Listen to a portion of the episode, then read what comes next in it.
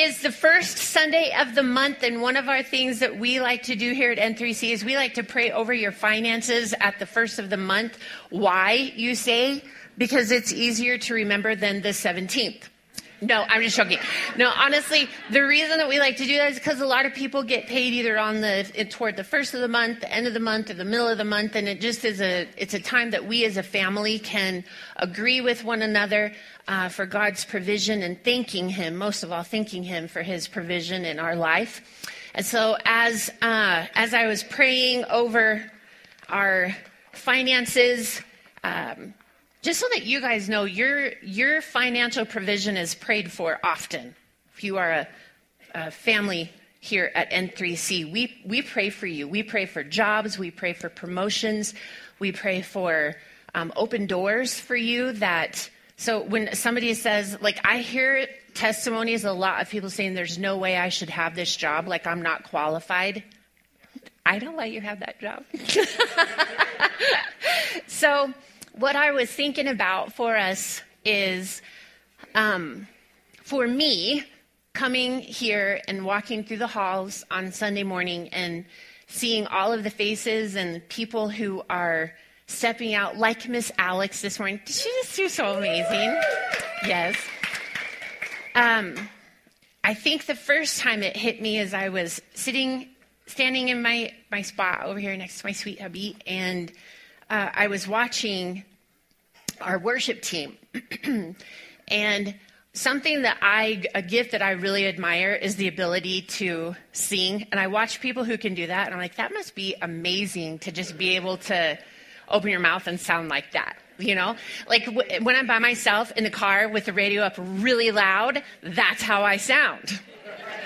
And so I really, I like always have such awe of that gift. So anyway, I was standing there and I was watching our worship team, and I was overcome with the thought of God, how cool that you would provide this place that these people with this amazing gift could do this. Amen. Amen. And I watch Alex this morning.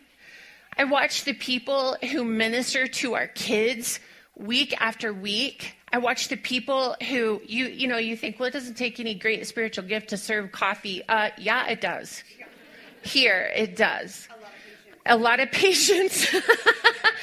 but I watch everyone. I look at the people who serve and minister from the sound booth and the media booth, and I am overcome with the thought that God, you built this place, and in you building this place, you give opportunity for people to step into their gifting and calling that they didn't even know that they had. So, this morning, what I want to encourage you with is if you are a tither and a giver, I, I know this environment. So, I say, I'm going to say here, but anywhere, that when you watch people doing and serving God, you are a part of opening the door for them to take a step out and do something that they never knew that they were capable of doing. I love watching Mana up here uh, playing his guitar, the gentleman that plays the bass, not this morning, but I love the gentleman that played the bass this morning too. Where's he at? Anyway, um, yes, he won't raise his hand. His wife is couldn't raise it. Um, but I watch Mana and I think Mana would have never done that. You know, he's a Hawaiian. He, he's a, he's like, we claim him as our family. And I think I watch him and his little girl comes up here and watches him on the stage and watches him worship. And what I think of is I watch Mana and what a beautiful step out that was for him. But not only is it a step for him, but he is showing generationally, showing his daughter what it's like to serve the Lord. And so you're a part of that. As a giver and a tither here, you make it possible for us to open the door. You make it possible for us to have lights. You make it possible for us to have sound system, to be able to provide place and opportunity for people every week to step out and to serve God. And you're the one who makes that possible to do that. So this morning I wanted to read this scripture to you. It's out of the Passion Translation. And Matthew 6 says, Don't keep hoarding up for yourself earthly treasures that can be stolen by thieves. Material wealth eventually rusts, decays, and loses its value. Instead, stockpile heavenly treasures for yourselves that cannot be stolen and will never rust, decay, or lose their value. For your heart will always pursue what you value as your treasure. And this morning, as tithers and givers in the kingdom of God, you, when you watch all of the people who are serving God, those are your treasures in heaven. You are part of that.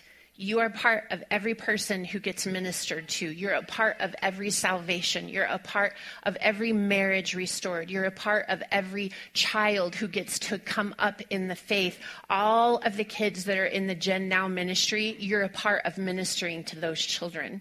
You are laying up for yourselves treasures in heaven. So I want to pray over your finances this morning. Father, I thank you that you are the one who provides us with the gifts and with the talents to be able to do what we do. Father, we don't do what we do uh, to simply work. We do what we do because it honors you and it glorifies you when we use what you've given us. And Father, in that, I pray over every job represented in this house today every job represented watching online, and I pray for favor in the workplace. I pray for safety and protection in the workplace. I pray for supernatural increase. I pray for all of the businesses that are represented here, either business owners or those businesses that you work for. And Father, during this time, especially, I thank you for prosperity and increase for those businesses. I pray that every business that is represented here, that there's a supernatural covering over that that. And I pray, Father, that new doors of opportunity would be coming to them. Father, I pray that as your word says to us, that we would always have more than enough to give into every good work. So I thank you and I praise you for what you are doing in our lives, that you always provide for us more than enough so that we would be a blessing to other people. And I thank you for that and I praise you for it in Jesus' name. Amen. Amen. Amen. Yeah, thanks, God. No. All right. Man, you guys, I am always excited to be up here. I count it such an honor to get to uh, be part of this church family because I think you guys are pretty stinking amazing. Look at somebody next to you and go, You are not stinking, you're amazing. All right? oh, man. So, uh, back I don't know, a couple of years ago, we started. Well, I did because I'm the mom. Uh, how many how many moms represented in here today? Yeah. How many of you had a mom? Have a mom? You weren't hatched. Everybody in here, we totally have that in common. Okay. So, moms, we could do whatever we want to in the house because we're moms, and that's kind of the way I feel about when like I have littles around me now, even though they're not mine. Like I raised mine. I'm Gigi now. I could give candy and chocolate milk and root beer to your kid. I feel like I've earned that right, right? Okay, so, um, Kirsty's over here like, yeah, I know. um, I a few years ago I started getting uh, jigsaw puzzles, and we I would just put them out on the dining table, and periodically we would walk through and stop and pause and put together you know, a few pieces or, you know, move some things around. And then when we would get that puzzle put together, then I would get another one and just dump it out on the table. And we would all, as a family, every time we would walk through, we would kind of put together a few pieces. And the way that we put together a puzzle, I don't know, I don't know that there's a proper etiquette to putting together a jigsaw puzzle. I'm not really sure. But the way that we ended up, all of us just ended up doing it was we seemed to form the edges and then you kind of, you know, you get the edge built. Is there like professional jigsaws in here that that's like the way you're supposed to do it? I don't know. We just, that's the way we just do it. So we would put together the edge and then there would be like little pieces, like little parts that would start to form. And I feel like that's the way that 2021 was. Is that for all of us, and if you will think about it, that we got little bits and pieces of things And um, what I'm seeing is that the frame that was built in 2021, whether you know it or not, and the little pieces that you got, what's going to start happening in 2022 is that God is going to start connecting those pieces. And some of you, I feel like, had a frame built in 2021, but you have no clue what the picture is that's supposed to go in that frame. And what I'm seeing and what I'm sensing is that this is the year that God is going to take the pieces that you were given and the frame that's been built and he's going to start putting those together and start filling in the the picture for you. And those pieces that you have that you're not really sure how that connects, you're not really sure where it fits, it's going to start filling in for you. And what I feel God saying for us is that 2022 is going to be a year where He takes all of the pieces and begins to complete the vision for you. He's going to bring the things that you had um, parts of, but didn't really know where it goes. In 2022, you're going to receive the wisdom, the download, the information on how that fits into where he's taking you. And the word that I heard specifically was purpose in the journey that you're going to see that the things that you've been through in the past, not just 2021, but however long that he's going to begin to show you as this picture fills in the purpose in the journey and where you've been. So, part of, uh, for me, back in the in December of 21, uh, I received a gift, and that gift was it was kind of a, it was super cool gift. Anyway the words on this gift that i was given was a prophetic word for me and the prophetic word was wild hope. And i was like okay i don't really know what that means but i really like it you know? So i was asking god what does this mean and how does this fit in my life? What does he want to do with it in my life? And as I started praying about that, we then went into the fast at the beginning of this year, and we did a 21 day fast. And toward the end of that fast, God started showing me where this wild hope plays and how it plays in all of these pieces.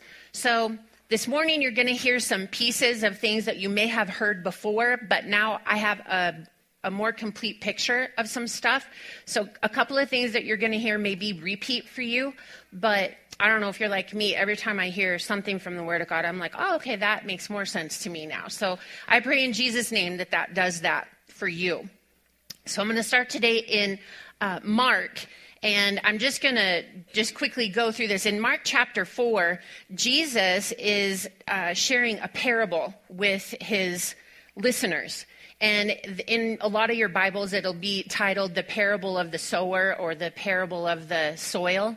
And what Jesus tells about is he tells about four different kinds of soil. And he begins in Mark chapter 4, uh, in verse 3, and he says, A sower went out to sow, and he scattered some seed. And then he tells about four different types of soil and only one of those types of soil actually produced anything. The first three didn't produce, there was nothing that was produced from the seed that was scattered onto those first three types of soil. But the last one was the only one that produced anything, and it was called good soil.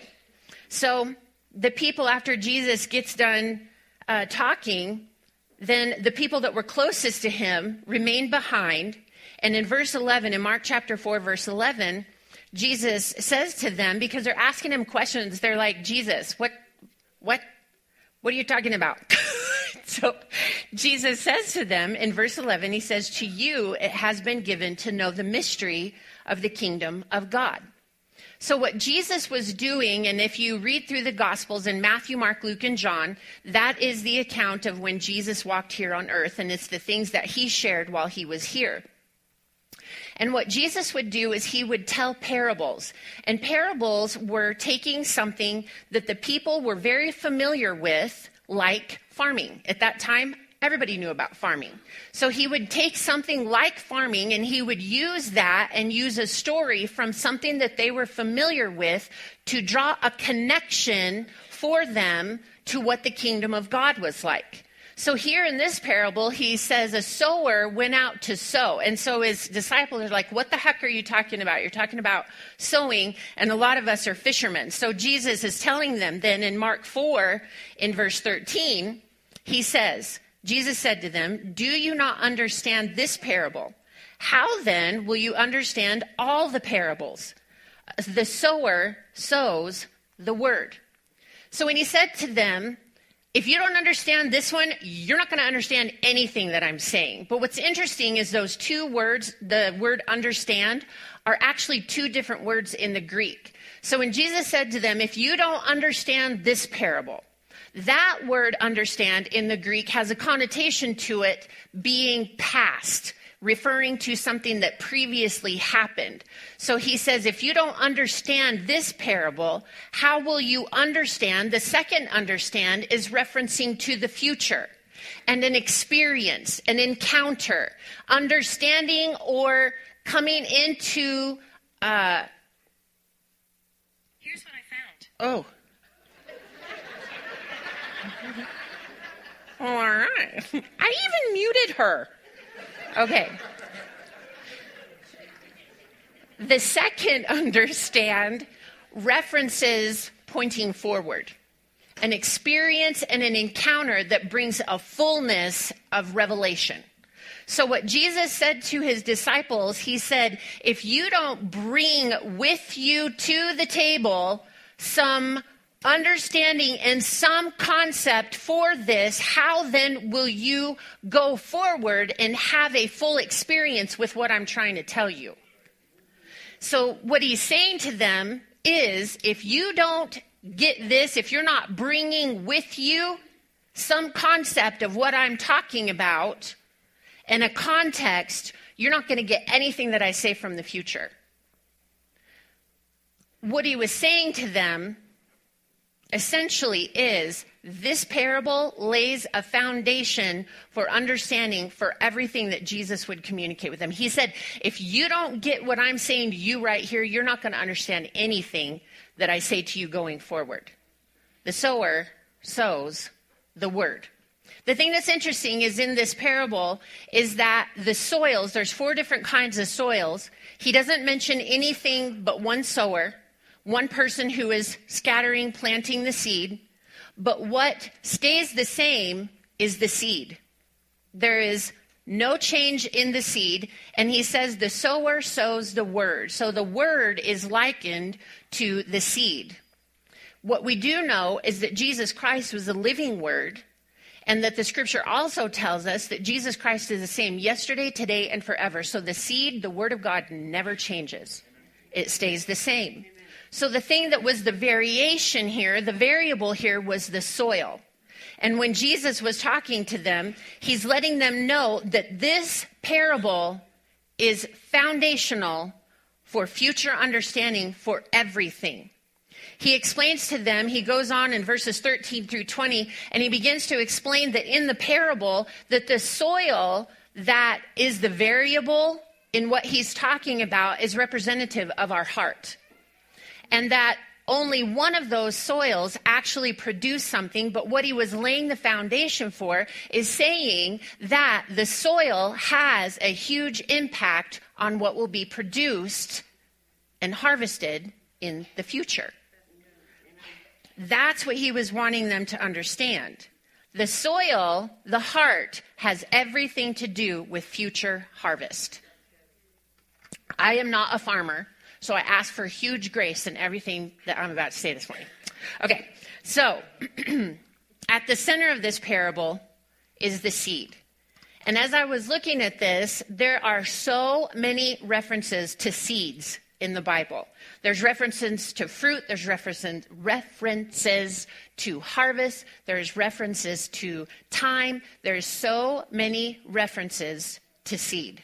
It's interesting to look at because there's a mystery in the seed. The seed is planted in the ground, and when you plant a seed, there is nothing about that seed that represents or shows you what will be produced from that seed in the future. How many of you in here have ever planted a seed of any kind? When you plant that seed, you are planting the seed for the purpose of what will come in the future. I don't know. I, I planted seeds one time and I had a little, uh, little hole digger thingy. And I did so many of them that I had blisters on my hands when I was done. If that blister would have come for nothing but me digging a bunch of holes in the dirt, I'd have got so mad about that. Not worth my time. But we plant seed in expectation for a future harvest. Say future harvest. There's a mystery in the seed, and there's a potential in a single seed for an abundance of harvest. Probably, I'm going to guess, I think it was probably like 23 years ago.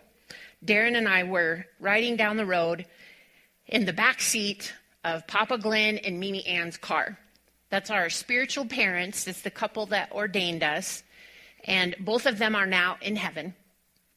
And uh, we're driving to go to Lubbock. We were in the panhandle of Texas, and we were driving to go to Lubbock to go eat dinner.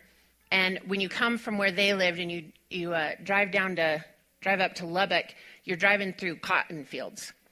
And we're talking and having a nice conversation. And all of a sudden, Glenn quite recklessly whips the car off the road, but you never really knew what Glenn was going to do. So you're like, hey, okay.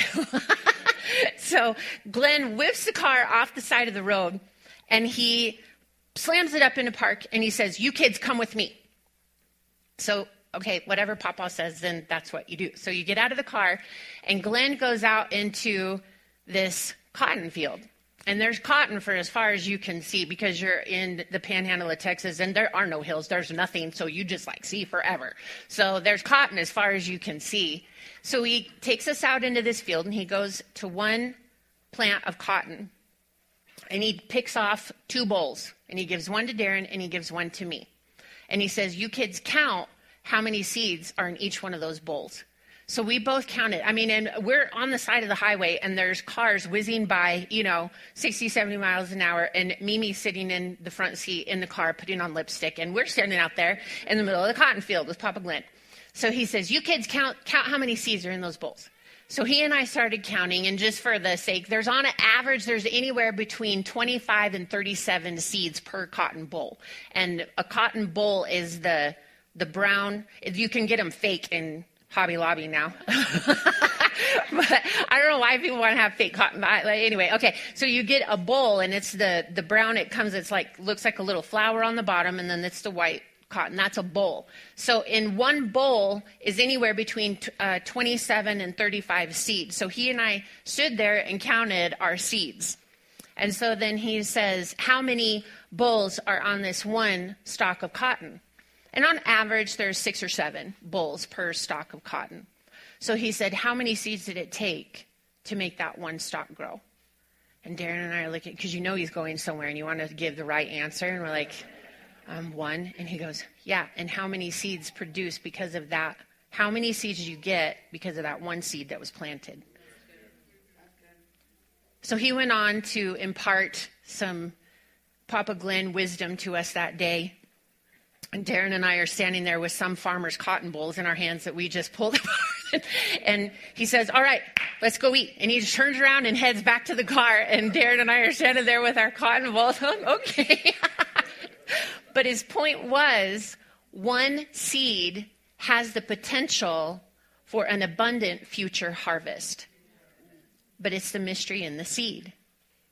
No person plants a seed because it's just a seed. Everyone plants a seed because of the potential of its production in the future.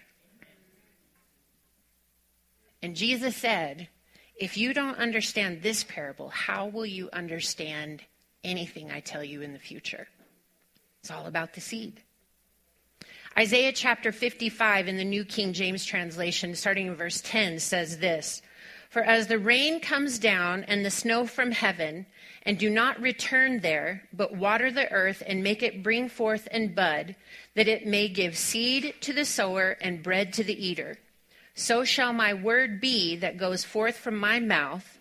It shall not return to me void, but it shall accomplish what I please, and it shall prosper in the thing for which I sent it.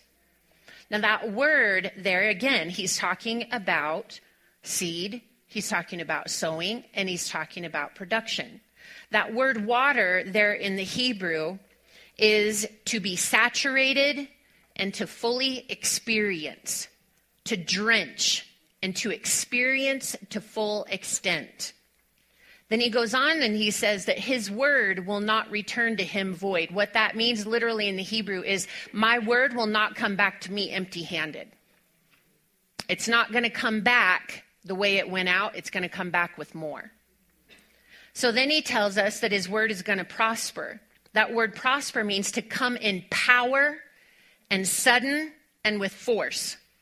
So when he says that there is rain and snow come down to the earth. What he's talking about is there is a release from heavenly realm that happens.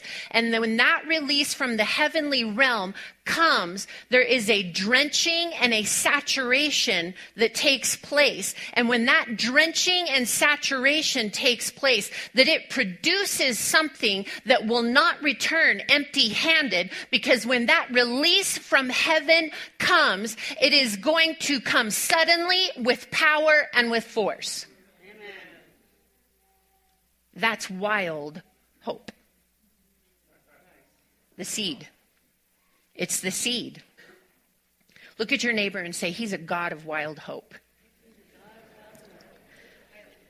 I have, for a long time, had a, a compassion and a real heart for Elijah in the scriptures and he was a prophet in the old testament. And every time i'm like i don't i don't know where to read. I'm not really sure what what god's wanting to talk to me about. I can go to elijah and i always get something from him. And sometimes elijah i feel like he gets a bad rap. And that's why i think i i kind of i like have a heart for him. I'm like yeah be nice you know? Don't don't be so hard on him. He was one of the um, people when you people give him a hard time because in the Old Testament, what the Bible tells us about in First Kings is that Elijah was the prophet that went up on the top of Mount Carmel. And when he was on the top of Mount Carmel, he had this big showdown with the prophets of Baal. Baal was a false god that the people of the land were worshiping at that time. And because the people were worshiping a false god, there was a huge drought that was going on. And this was a severe drought that was taking place. And there was a lot of poverty. There was a lot of people that were starving because there had been no rain. So this is happening during this extreme drought time. So Elijah goes on the top of Mount Carmel, and there's all of these prophets of Baal that come together. And what happens is Elijah says, All right, you call down fire from your God, and I'll call down fire from my God, and we'll see whose God is real. So the prophets of Baal build this altar. They spend all day whining and bawling and doing and dancing and cutting themselves and trying to do something to get their God to show up and to demonstrate that he is real. And as many of you can guess, what happened? Uh, nothing. So then Elijah's like, okay, well, maybe your God's sleeping. Maybe he's going to the bathroom. I think that's another reason why I really like him because he's kind of a smart aleck. So he's like smarting off to them the whole time. And I could just see him over there on the side. You know, he's throwing up peanuts in the air and eating them and enjoying the show. And like, you guys are lame. Okay. So then after they're all done, then he gets up, he goes over, builds the altar, drenches it with water, even though we're in a drought lays his sacrifice out, and his God, our God, comes in a fire from heaven and not only consumes the sacrifice, the altar, and all of the water, it was licked up, it says, from fire from heaven. That's a good day at church. Okay? So, after that happens, the 800 false prophets of Baal are executed, put to death. That was the day that Elijah had.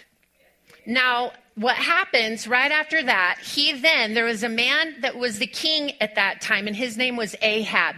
Everybody like, mm, like that to Ahab. Okay, he was an evil king. He was not good. So in 1 Kings chapter 18 and verse 41, it says this. So this is right after, right after this has happened.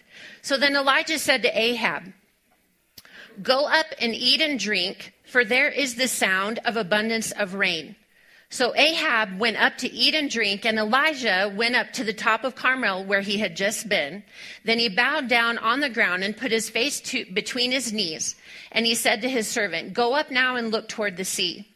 So his servant went up and looked and said, There is nothing. And seven times Elijah said, Go again.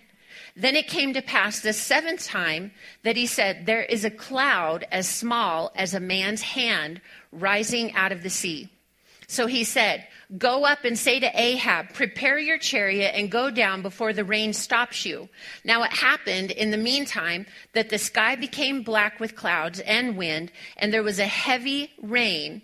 So Ahab rode away and went to Jezreel. Now, this is after an extended, extended drought. No rain at all.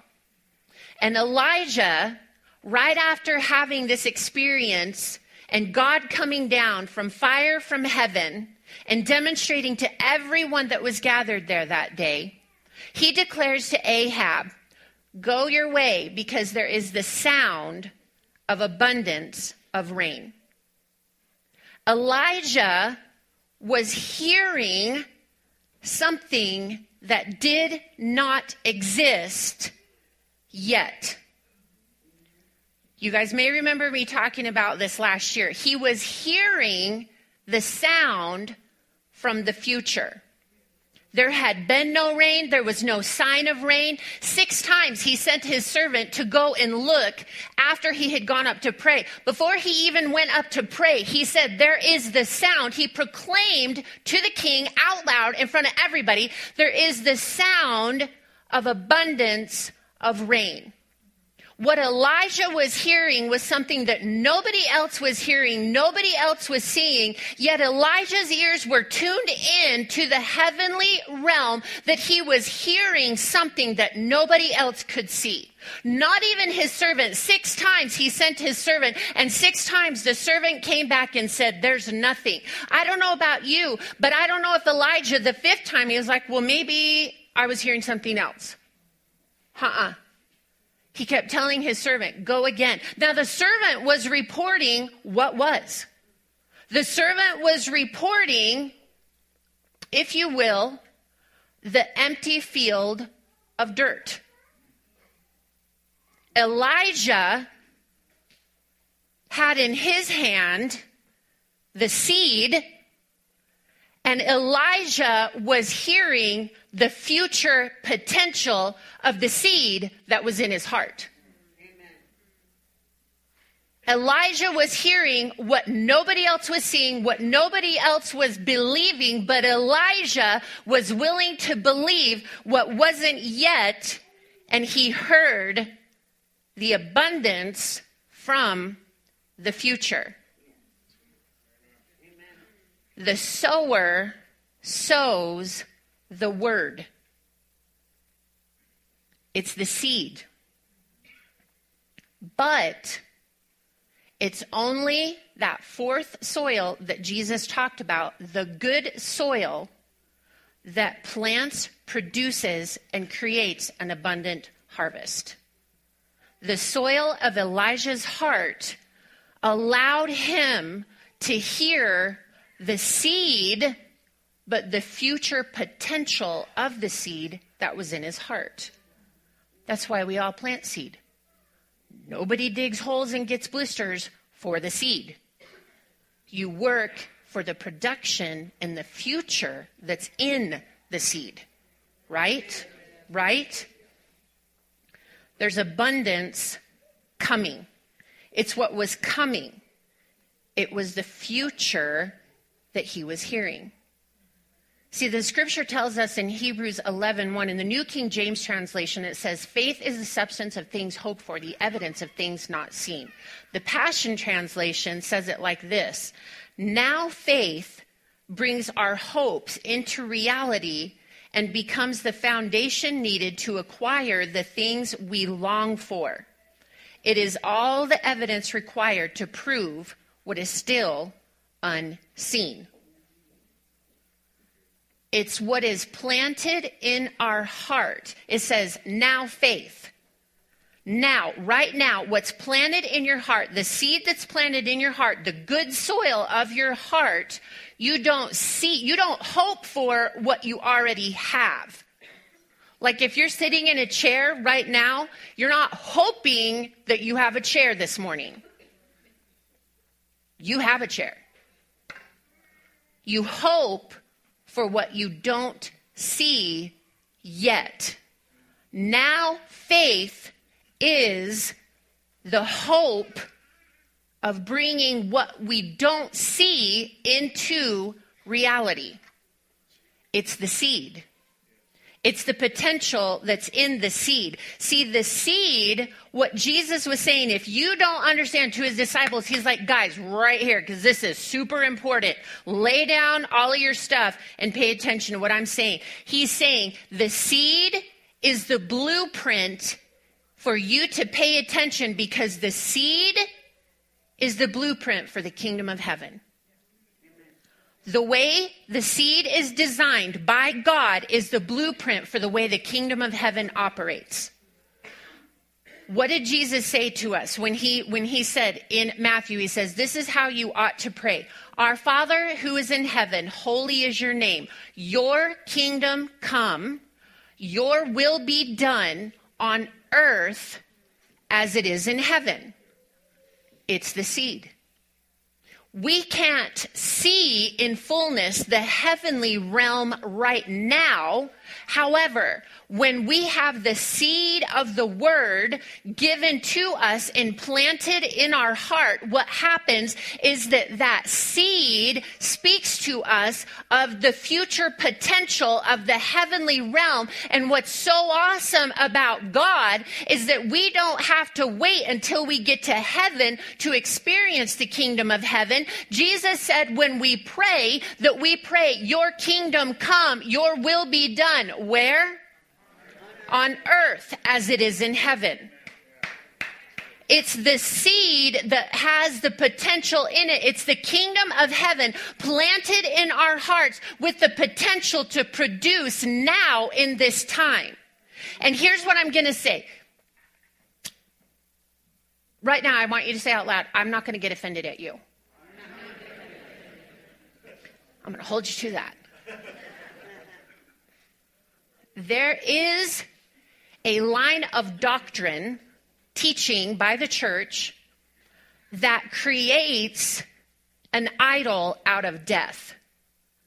And any teaching or line of doctrine that tells us that we will have that when we die.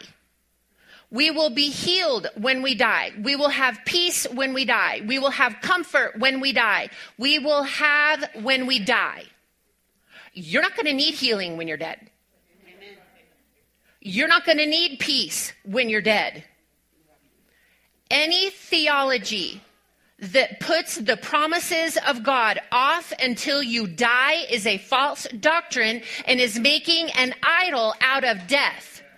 Because Jesus Christ died so that you would have now in this life. It's not based upon your death in receiving the promises. It is based upon what Jesus Christ did on the cross when he shed his blood and when he said, I have come to give them life and life more abundantly. So any realm, any element of abundant life that is put off until you die is a lie.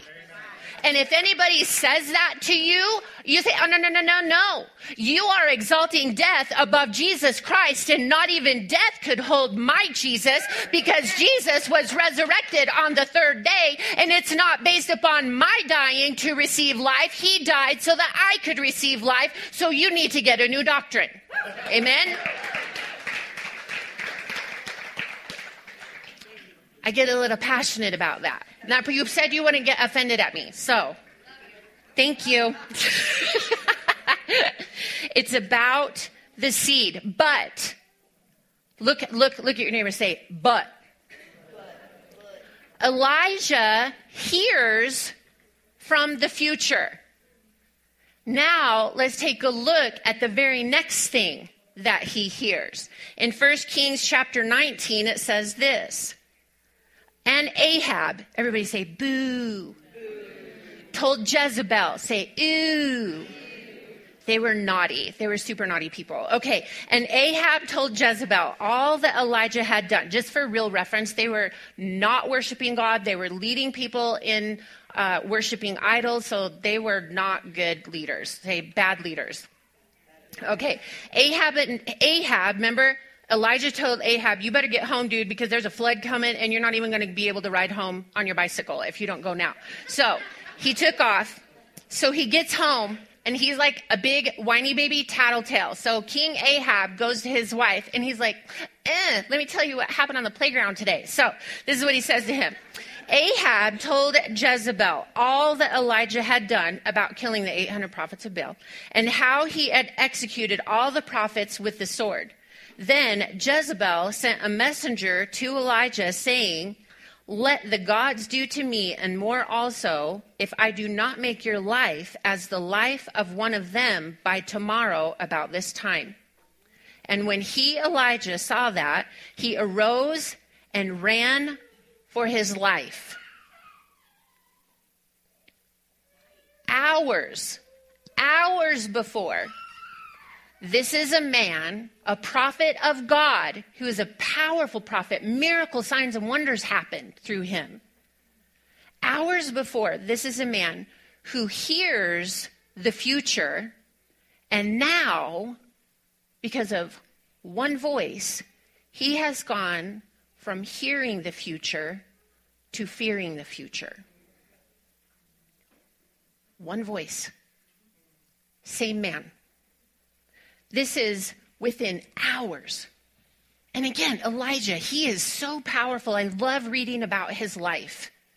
Miracles happening through him. Miracle hours before that. Hears from the future, and now fears the future. If this could happen to Elijah, a powerful, mighty prophet of God, what is the fear of the future doing to us? How is the enemy using threats and fear tactics to create a thought of the future for you and I that causes us to do as Elijah did and run and hide? What happened is it says that Elijah ran for his life, and what he ended up doing is he ran and he was hiding in a cave, and God came to speak to him in the cave. And that's where a lot of people diss on Elijah. I don't diss on him for that. I feel like there's a lot to learn there from that. that that's for another time.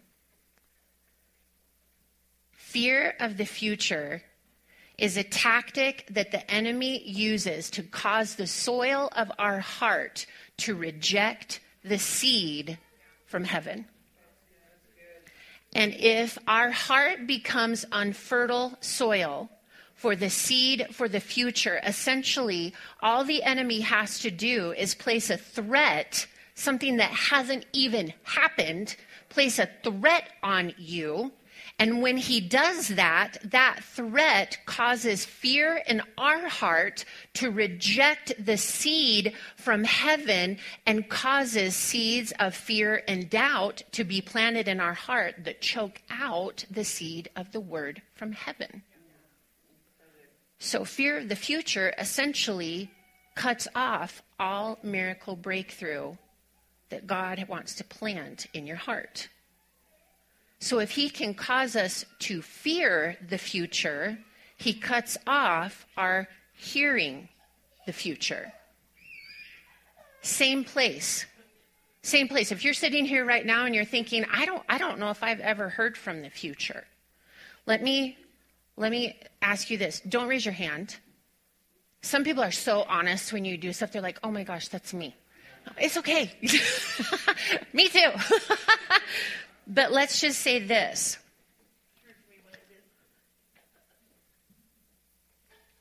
The fear of the future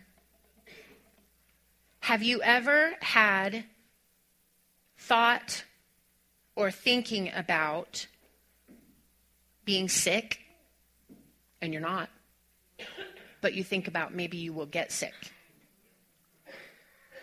Have you thought about losing someone that you love, somebody that's special to you and important to you dying?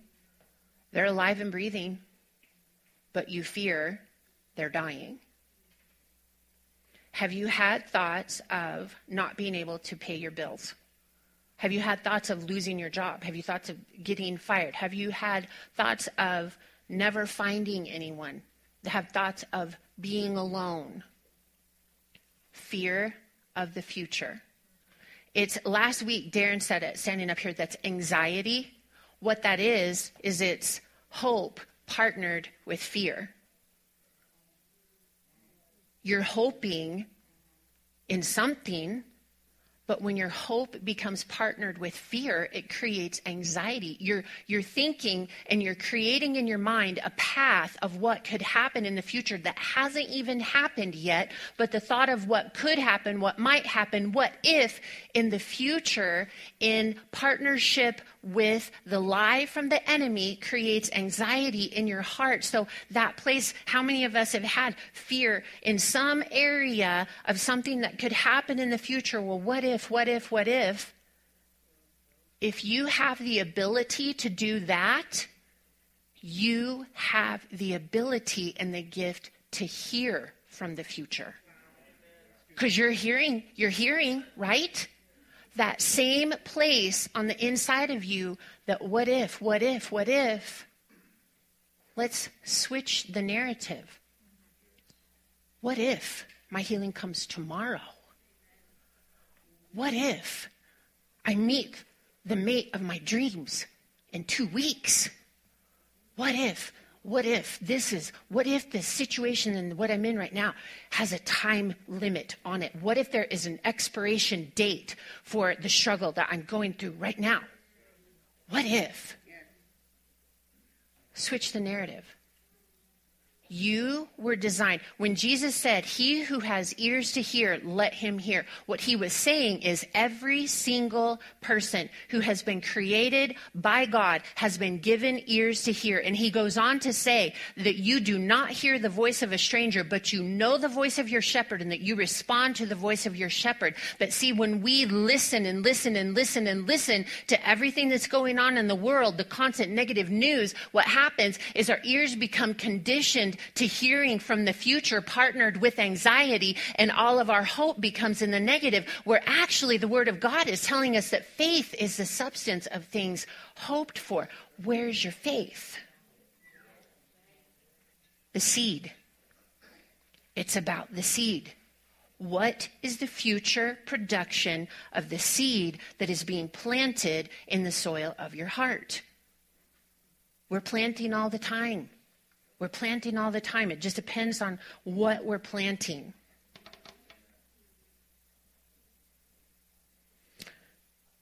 Yeah. So Jeremiah 29 11, God speaks to us and he says that I know the thoughts that I think towards you, says the Lord, to give you a future and a hope.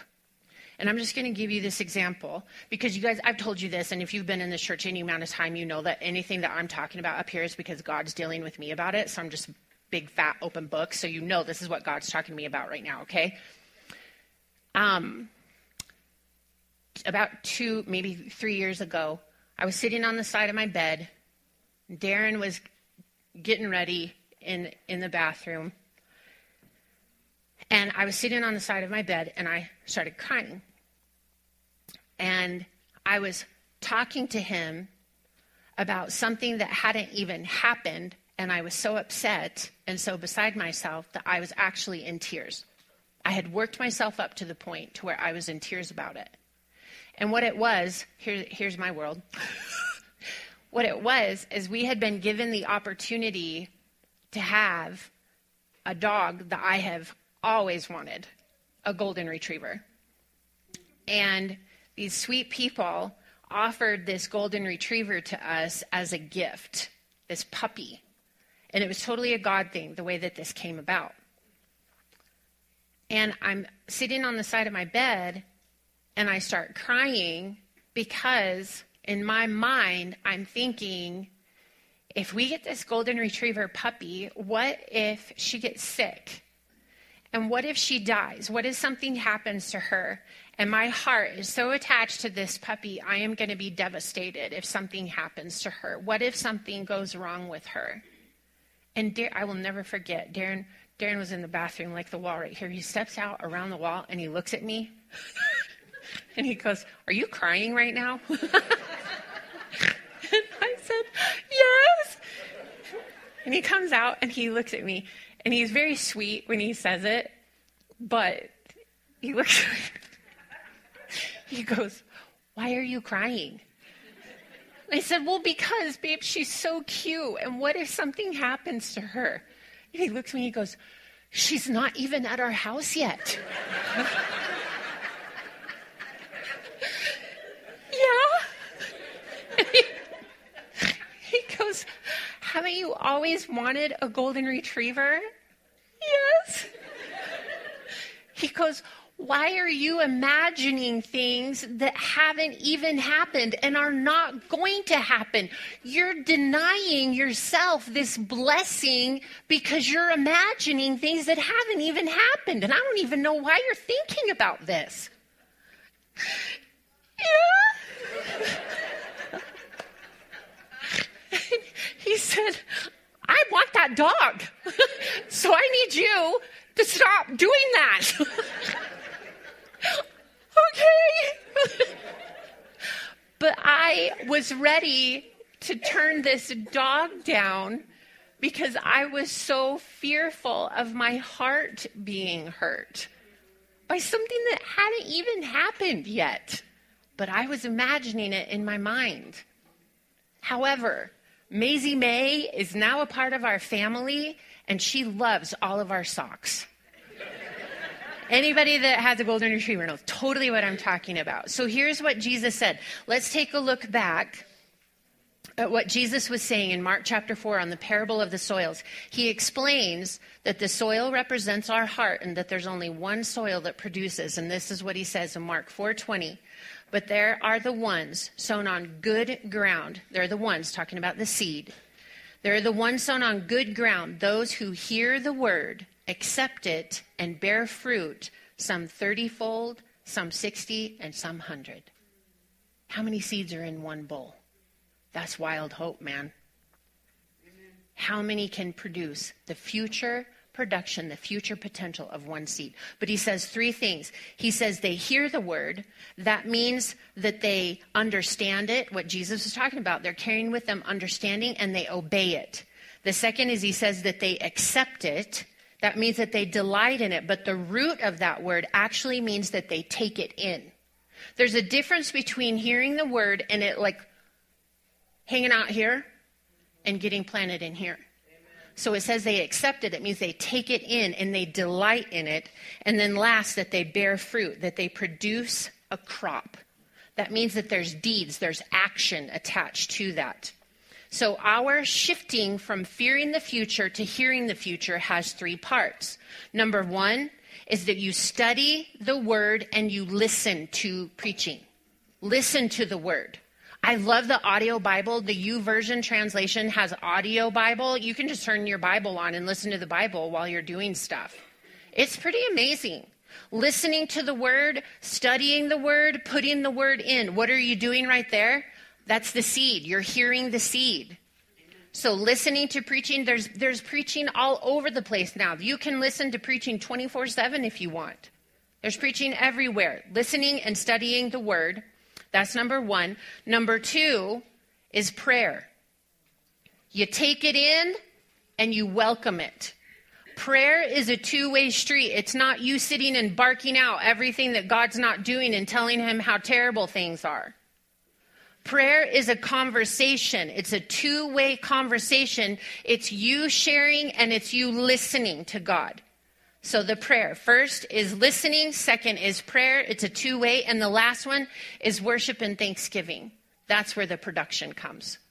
That's where the harvest comes. That's where the seed that has been taken in, hearing and listening to preaching, you're hearing it, you're welcoming it in, then the prayer that's fertilizing it, that's watering it, that's drenching it, that's saturating it. And then the worship and the thanksgiving, that's the out. That's the outgrowth. That's the production. That's the harvest. And you give thanks and worship even when the seed hasn't popped the soil yet. You know that it's coming. So you give thanks and worship and thanksgiving and tell God, God, you're so awesome for everything that's on the way. There are blessings and breakthrough headed for you in your life right now that you don't even know about, but it's on the way. And the more that you worship, the more that you pray, and the more that you give thanks, the more you're creating a soil and an environment for that full harvest, that full breakthrough, that full production of the seed and the wild hope.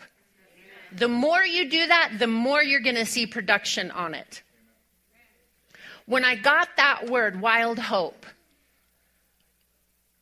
what is wild hope? And God began to speak to me about what is wild.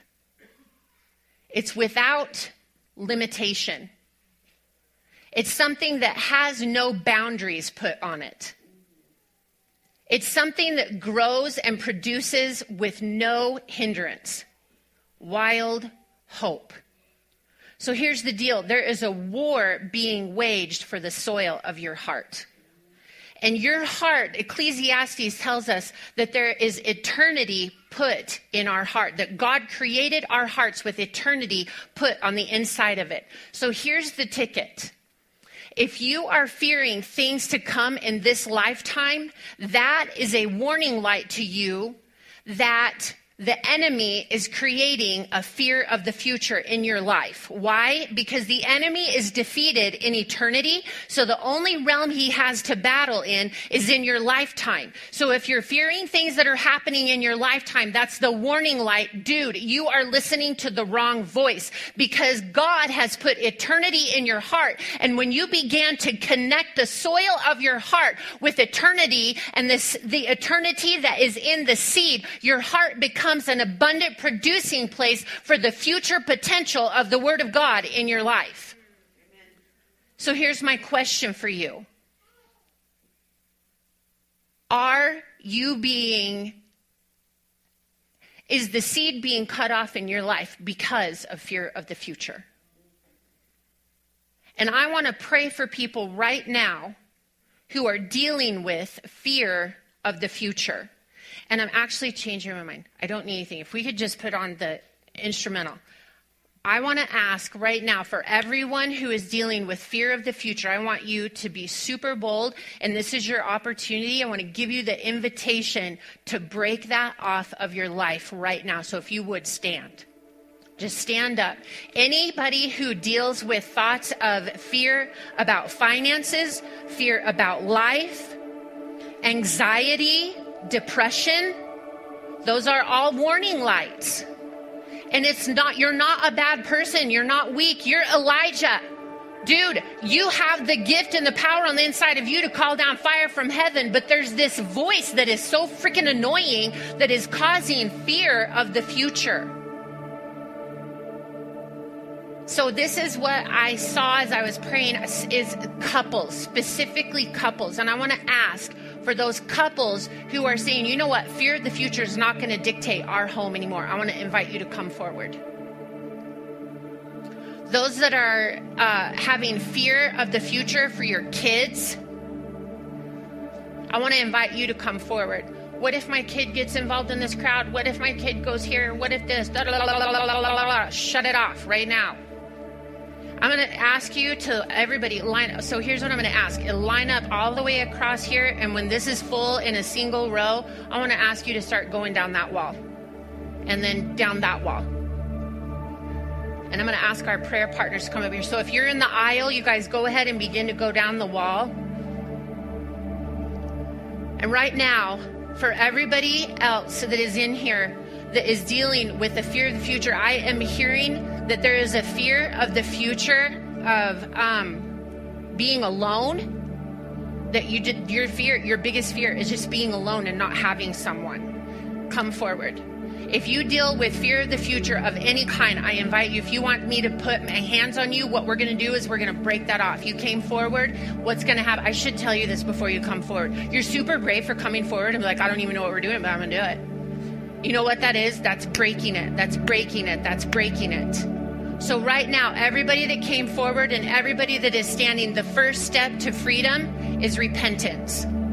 Repenting and this is what repentance looks like. It's very simply saying, God, I repent. That means I change my mind. I was partnering with all of the crap and the thoughts of crap for future, and I'm turning now and I'm partnering with hope for my future. I'm partnering with what you have for my future. I'm partnering with what your word says for my future. That's repentance. So right now, if you're standing where you're at, if you I invite you to put your hands on your head right here taking authority over our mind and saying, In the name of Jesus, I repent for partnering with lies about my future. I repent for partnering with fear about my future. God, you have put eternity in my heart, and I partner with your word for eternity. I partner with what you say about my future. And right now, in the name of Jesus, all the seeds of fear that have been planted in my heart I pluck them out right now in the name of Jesus. That there is no harvest of fear for the future in my heart anymore. In Jesus' name. And right now, in Jesus' name, I declare that there is abundant room for hope, for the seed of wild hope from eternity to be planted in my heart. In Jesus' name, in Jesus' name, declare, I am not fertile soil for field, for fear. I am not. So if we would stay right where you're at, and if you're sitting right now, I want you just to stretch your hands out towards somebody who is standing around you. I'm going to ask the prayer team to go with me. I'm going to start right down here, and I'm just going to come and I'm going to put my hands on you. And what's going to happen is that I'm so sorry. I didn't mean to bump you. There is going to be a breaking there's a breaking that's going to take place, and that, like, that was wrapped around your head is going to be broken off, and all that's going to be there is room for abundant hope in Jesus' name. So if the prayer team would come and just follow behind me and just stay with whoever you feel like you need to stay with. So we're just going to go and we're going to break it off. No more fear in the future. No more fear in the future. No fear of the future. No fear of the future. No fear of the future, only hope. No fear of the future. No more fear of the future. Fear of the future is broken off. It is broken off in the name of Jesus. Fear of the future does not exist. Fear of the future is broken off in Jesus' name. No more fear of the future. No more fear of the future. Hope. Wild hope wild hope, wild hope. No more fear of the future in Jesus' name. These households are representative of the abundance, some 30, some 60, some 100 fold harvest. No more fear of the future. No more fear of the future in Jesus' name. Wild hope, wild hope, wild hope in Jesus' name. In Jesus' name. The yoke of fear is destroyed and broken wild hope in Jesus' name. Oh, in Jesus' name, in Jesus' name. Wild hope.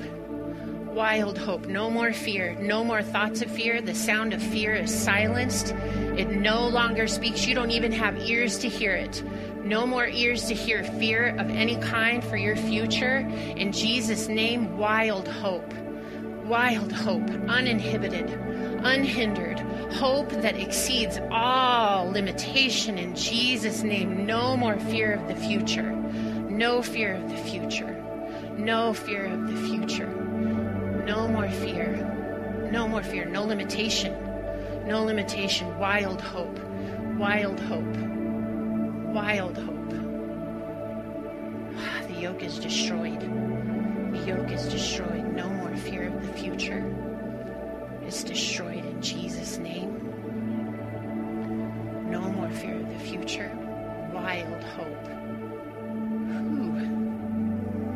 Your home is marked. Your home is marked in Jesus' name. In Jesus' name.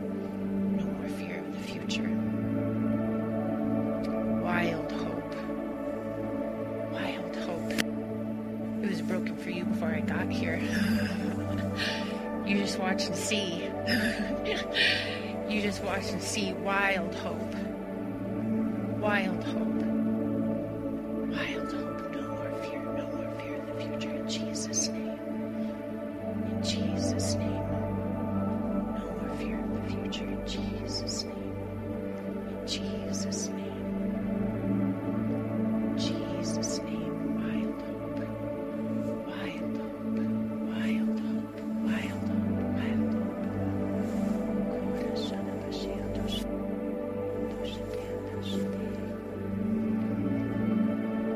The ways to produce abundance is just allowing the freedom of the Holy Spirit to roam through the rows in your field, to roam over all of the seeds that have been planted, for the Holy Spirit oil to come and to saturate your seeds. It's that release from heaven. So, for everybody that just says, hey, you know what? Holy Spirit, come and saturate the seeds of eternity in my heart. I invite you just to put your hands up right now in freedom. And if it's if it's right here, that's so amazing. Whatever, just extend right now. Father, in the name of Jesus, that your Holy Spirit, rain from heaven, would come down and saturate the seeds of your kingdom that are planted in our heart. And Father, in the name of Jesus, Holy Spirit, come in power, come in force, come in full experience that the seeds of eternity in our heart are filled to overflowing with your Holy Spirit, with your promise with your guidance, with your truth, with your goodness, with what you say. And right now, for every person praying, I pray in Jesus' name, Father, begin to impart to them what you say about their future.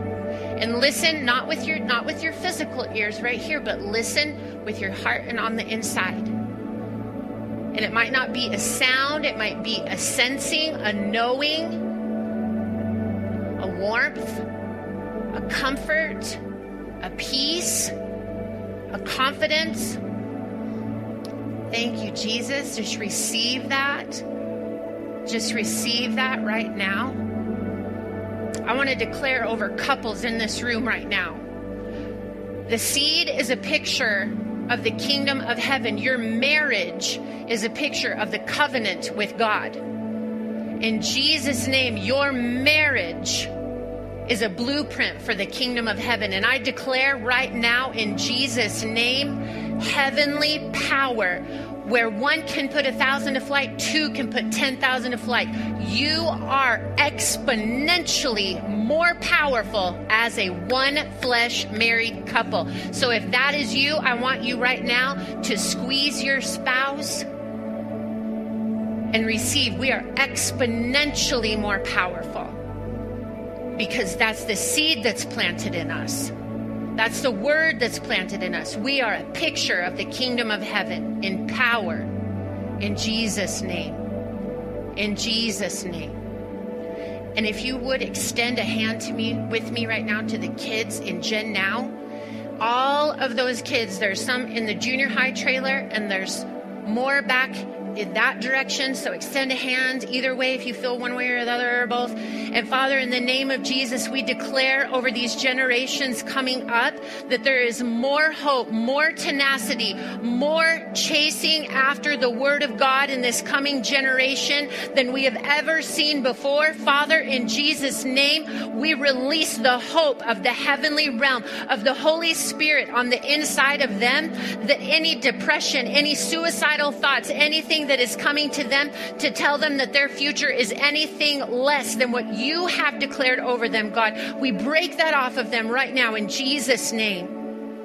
In Jesus' name.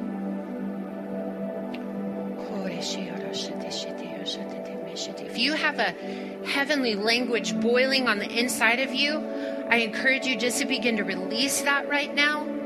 What that is, is that is your prayer language. That is the language that God gives to you to speak. It's called the, the tongues of angels, and it's a voice, a prayer that is between you and God. It's your own special prayer language, and it's just between you and Him. So if you feel that on the inside of you, and uh, if you feel that right now and you've never done that before, would you stick your hand up in the air? I've got prayer partners that want to come pray with you. Is there anybody? There's a hand over here. Is there anybody else that would say, I haven't ever prayed in my prayer language and I would like to have that? Is there anybody else in here that would say, Yes, I want that? I want everything that the Holy Spirit has to offer. Is anybody else like that? That you want your prayer language this morning? Just stick your hand up and I'll have a prayer partner come to you. Thank you, Jesus. Thank you, Jesus. Father, in Jesus' name, I thank you for what you are doing. I thank you for who you are. I thank you that you are the God of wild hope, and that as a family, we are no longer hindered by fear of the future, but we will see the abundant harvest of the seed that is on the inside of us. And Father, in Jesus' name, bring it.